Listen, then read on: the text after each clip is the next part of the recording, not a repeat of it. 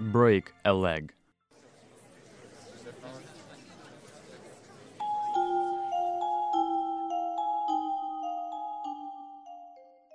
Тихо. Идет спектакль.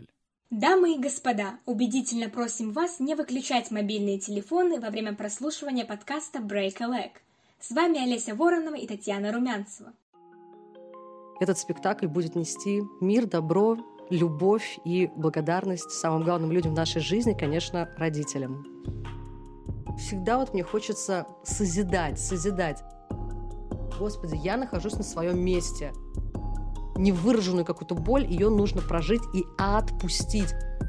Незакрытая потребность в любви. Об этом я могу говорить часами. Моя самая главная миссия – сделать человека счастливым. В начале учебного года мы с Лесей смотрели спектакль про отношения между дочерьми и матерями. А теперь пришло время истории взаимодействия между дочкой и отцом. Мы отправляемся на спектакль «Папы.NET» в культурный центр ЗИЛ. Кстати, Тань, на самом деле это первый моноспектакль, который мы смотрим в рамках нашего подкаста. Название подсказывает, что нас ожидает что-то до глубины души трогательное, местами болезненное, но от этого не менее важное для самого создателя.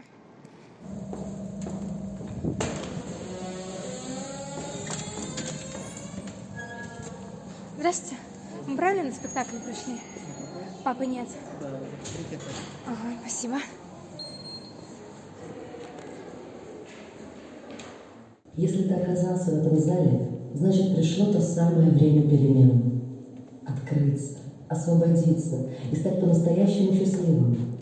«Мона Лиза» — это театр с целительным эффектом. Приятной трансформации.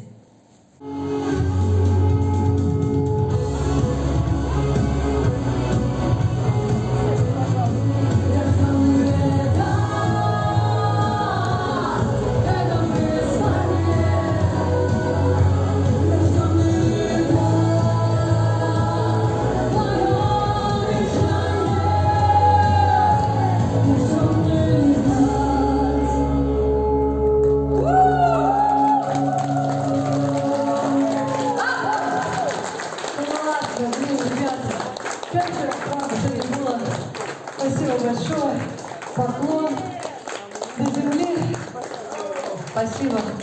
Вот таким же небольшим, но очень семейным, мне кажется, камерным, уютным составом собрались, кайфанули. Здорово. Лиза, наш разговор я бы хотела начать с благодарности за спектакль и вообще за то, что вы поделились очень личным и очень важным, и не оставили никого равнодушным. Мы еще разговаривали после спектакля с некоторыми зрителями, и тоже они говорили, что это очень искренне, очень трогательно. Ты много раз писала про свой спектакль, что он терапевтический и исцеляющий. Это изначально ты его так охарактеризовала? То есть цель была вылечить душу зрителя или просто делилась чувствами, и вот у зрителя это вызвало такой эффект, и поэтому так назвала. Девочки, привет! Тоже очень приятно, что были на спектакле, что делитесь своим мнением, пригласили на интервью. Что касается моего моноспектакля, да, и темы именно исцеления, да, это была такая сверхзадача моя — написать спектакль, который будет иметь исцеляющий эффект, спектакль арт-терапия, спектакль с целительным эффектом. Наверное, это очень громко сказано, но мне кажется, что театр, он создан для того, чтобы помогать людям, давать им ответы на какие-то очень важные, глубинные вопросы, иначе для чего вообще создавать и творить, потому что очень много контента, который посмотрел и вообще ничего не понял. А что это было? А зачем это было? Я очень много писала этот сценарий, я очень долго его и много писала. На это ушло, наверное, больше 2 лет. Я зачеркивала, перечеркивала, выкидывала, создавала. Мне не хотелось переборщить, потому что все-таки это не психологический какой-то тренинг, там, коучинг, там, еще что-то. Это все-таки театр. Но вот как этот баланс выдержать? Это для меня до сих пор остается вопросом. И, конечно, я беру обратную связь от зрителя. Причем мои зрители — это почему-то очень часто психологи, коучи. Им, видимо, интересно посмотреть, как я через театр хочу помочь человеку. Отзывы, которые я получаю после спектакля, говорят о том, что моя цель достигнута. Надеюсь, что я двигаюсь в нужном направлении, все получится, и этот спектакль будет нести мир, добро, любовь и благодарность самым главным людям в нашей жизни, конечно, родителям. Спектакль «Папы.NET» реализуется в рамках проекта «Мона Лиза». А что это за проект поподробнее и почему такое название интересно?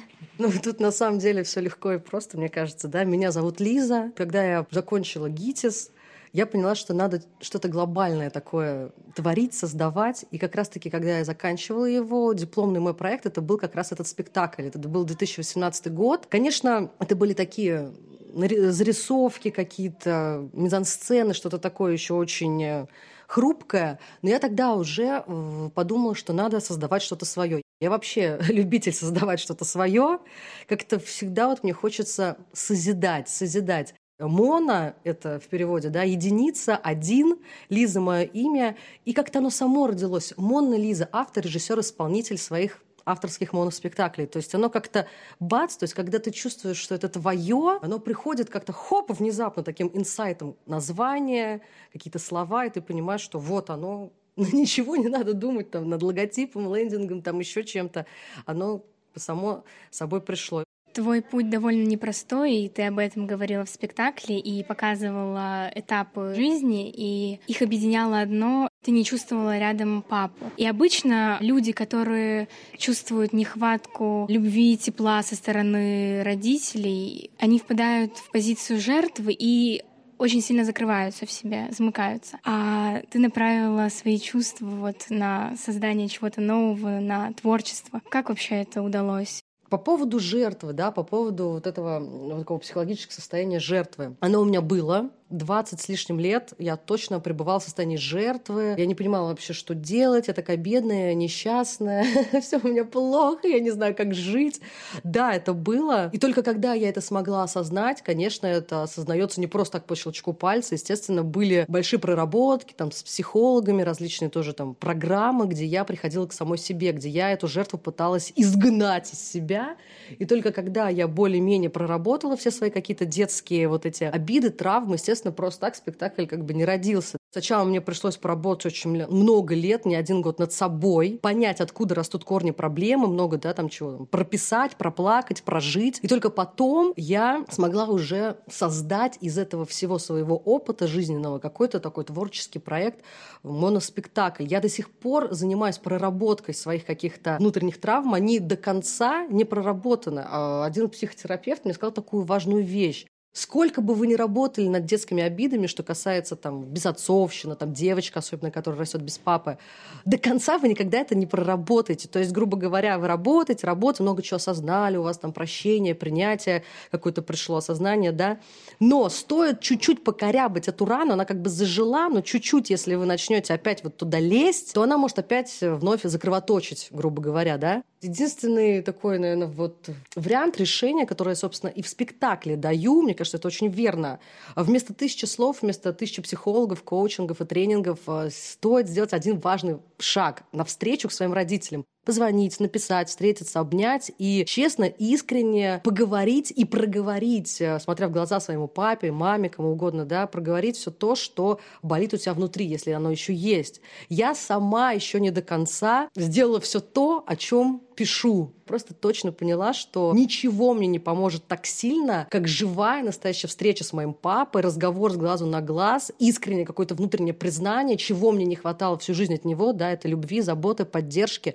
И когда я буду, чем чаще я буду это ему говорить, смотря в глаза, тем сильнее будет мое само личное исцеление. Вот. Поэтому я сама еще на пути исцеления, и мой спектакль — это и есть для меня некая арт-терапия, когда я это вновь все проживаю. Моя личная арт-терапия через призму театра и терапия для тех людей, которые это смотрят, ну, для моего зрителя. Мы нашли видео, где ты проводила опрос среди прохожих на улице и узнавала, кто есть папа в их жизни. И было очень много ответов: поддержка, опора, защита. А как бы ты сама ответила на этот вопрос? Папа для меня прежде всего человек, который подарил мне жизнь. Да, там мой биологический отец, и это очень важно. То есть я уважаю этого человека, я ценю его за то, что он мне подарил самое ценное. Это моя жизнь, это возможность творить, реализовать какие-то свои проекты. Я ему благодарна. Я не могу, к сожалению, сказать, что я люблю этого человека, потому что очень тяжело говорить, что ты любишь человека, когда ты не чувствовал сам никогда от него любви, когда ваше общение было минимальным, когда-то давно, там, в детстве. Но я очень сильно надеюсь на то, что все-таки у меня найдутся внутренние большие силы, энергия, возобновить общение, какое бы оно ни было. Все-таки надеюсь, что когда-то я смогу сказать о папе, что это моя опора, поддержка, там, любовь какая-то. Пока есть только уважение и благодарность за мою жизнь, потому что без этого человека я бы просто не смогла бы сейчас давать это интервью. Вот я сейчас подумала, что есть люди, которые, если не чувствуют близость с родными, они с ними не общаются и говорят, что да, это мой родной человек, мой родитель, но при этом мне очень тяжело с ним морально общаться. А в тебе я вижу прям большое желание как-то соединиться. Приятно удивляет. Потому что многие просто ставят барьер и не идут на контакт. А стоит ли через силу? Вообще я считаю, что все в жизни, там, контакт с папой, любые какие-то действия, которые ты совершаешь, они должны быть совершены только при полной внутренней готовности. Когда я раньше сама писала эти тексты о своей жизни, события своей реальной жизни, то я плакала. Это просто был ужас. Я там гуляла на улице, видела счастливых отцов со своими дочками, как они там прыгают, веселятся, резвятся. У меня срабатывал внутренний триггер, это меня очень сильно, мою ранку ковыряло изнутри, да, и все. И только сейчас я более-менее спокойна, я более-менее проработана, это слово проработана, популярно, все проработать, все детские травмы, боли. Все ближе и ближе, чтобы пойти на такой осознанный, здоровый контакт с папой, на эту встречу, потому что есть внутренняя готовность. И многие мои знакомые, когда я там приглашаю их, допустим, на спектакль, название «Папы.нет», оно очень сразу отталкивает эмоционально. Опять же, триггерит только тех, у кого реально есть проблемы с папой, и у которых эта история не закрыта, не проработана, нет принятия, да, родителей. И очень многие мне говорят, мои друзья, знакомые, там, коллеги, слушай, мы не придем. Мы поняли, про что спектакль. И вот эта тема, то, что спектакль про исцеление, она куда-то на второй план уходит. У людей сразу «Папы.нет». Все. Задевается больная тема, и все люди, у которых это все дело не проработано, очень многие как бы сразу отказываются. Нет, мы не готовы вступать в эту историю, мы не готовы все это поднимать внутри, да, проживать, вместе с тобой плакать. Зачем нам эту боль ворошить? Но я-то точно знаю, что исцеление проходит только тогда, когда ты вновь это проживаешь, да, вспоминаешь какие-то события, плачешь, выгружаешь эту негативную эмоцию, невыраженную какую-то боль, ее нужно прожить и отпустить. Вернемся к соцопросу про папу. Одна девушка, у которой родители развелись в детстве, сказала: «Я ищу по жизни папу в других людях». Как ты думаешь, могут ли быть успешными попытки найти папу в другом человеке, или это больше нездоровая история с незакрытой потребностью в любви? Незакрытая потребность в любви. Об этом я могу говорить часами. Да, это моя история, прям вот один в один. Незакрытая потребность любви и поиски любви, именно мужской любви, поддержки, опоры во всех других мужчинах. Я прыгала все свои 30 лет из одних отношений в другие. Начиная там 16 лет, как там школу закончила, и понеслось. Мне казалось, что это нормально. Но я просто вот такая яркая, харизматичная, классная девчонка, и у меня очень много мужского внимания по жизни. А почему бы мне не воспользоваться этим вниманием? Потом, спустя очень много лет, я поняла, что это ненормально. Что в каждом из этих мужчин я просто искала дозу любви, которой не хватало с самого детства. То есть я просто подпитывалась другим человеком. Сейчас я, наверное, только осознаю крайние 2 года, что да, это очень-очень нездоровая модель взаимоотношения с мужчинами. Просто поиск. Я пытаюсь сейчас очень сильно как бы отследить, когда я вступаю в близкие какие-то серьезные отношения с мужчиной, что это очередное проявление того, что мне просто нужна любовь, и неважно, от него или от другого, или действительно какие-то теплые, искренне настоящие чувства. Я себя чувствую самодостаточной личностью, осознанной, наполненной. Нужно четко разграничивать. Я готова любить этого человека, или я готова опять получать от него. Это очень важно. И это где эта грань проходит, не так-то легко это осознать. Вот так. Знает ли твой папа о существовании спектакля? Если знает, то смотрел ли? И если смотрел, то какая у него была реакция? Он знает, что я писала реальную историю о нем, о наших взаимоотношениях. Я ему говорила об этом, но говорила я об этом 2 года назад. И я могу точно сказать, что он не знает, что я этот проект реализовала. Я хочу поехать в свой родной город Самара, и там устроить гастроли. Хотелось бы показать там спектакль, как раз пригласить папу. В конце каждого выпуска мы задаем один и тот же вопрос. Что потеряет человек, который не придет на твой спектакль? Он потеряет связь с самим собой. Потому что моя самая глобальная цель, сверхзадача вообще всего, что я делаю, это возвращение человека к самому себе, возвращение в свой дом. А дом — это наша душа, это сердце. Наш вот этот внутренний мир, который мы очень часто не слушаем, предаем его. И моя самая главная миссия — сделать человека счастливым. Мой спектакль не только про прощение именно отцов, про прощение наших там, отцов, матерей, близких каких-то людей, про прощение прежде всего самого себя, принятие своих близких, родных, друзей, коллег, кого угодно, вообще принятие этого мира таким, какой он есть. Лиза, спасибо большое. Тебя было очень приятно слушать. Тань, какие у тебя впечатления? Знаешь, на самом деле Лиза уже озвучила все мои мысли на эту тему, поэтому давай просто предоставим слушателям возможность порассуждать самим. По скриптум. Ты не только ставишь спектакли, играешь в них и поешь, но еще и пишешь стихотворения, как мы поняли. А можешь поделиться каким-нибудь с нашими слушателями? Она долго смеялась и забыла все, что писала за всю свою жизнь, да? Несколько строчек прочту. Это будет... Новая поэзия под названием «В обнимку с морем». Как долго я ждала с тобой встречи. В ночи, тоскуя, в одиночестве томясь, я сердцем прижималась к тебе легче. В обнимку с морем, трепетным смеясь, смотрю в твои бездонные просторы, величину могущественных сил. С тобой рядом я дышу свободой, с тобой я чувствую покой, прилив.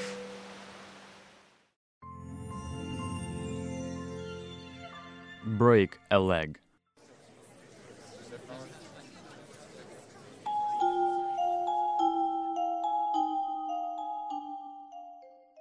Тихо идет спектакль.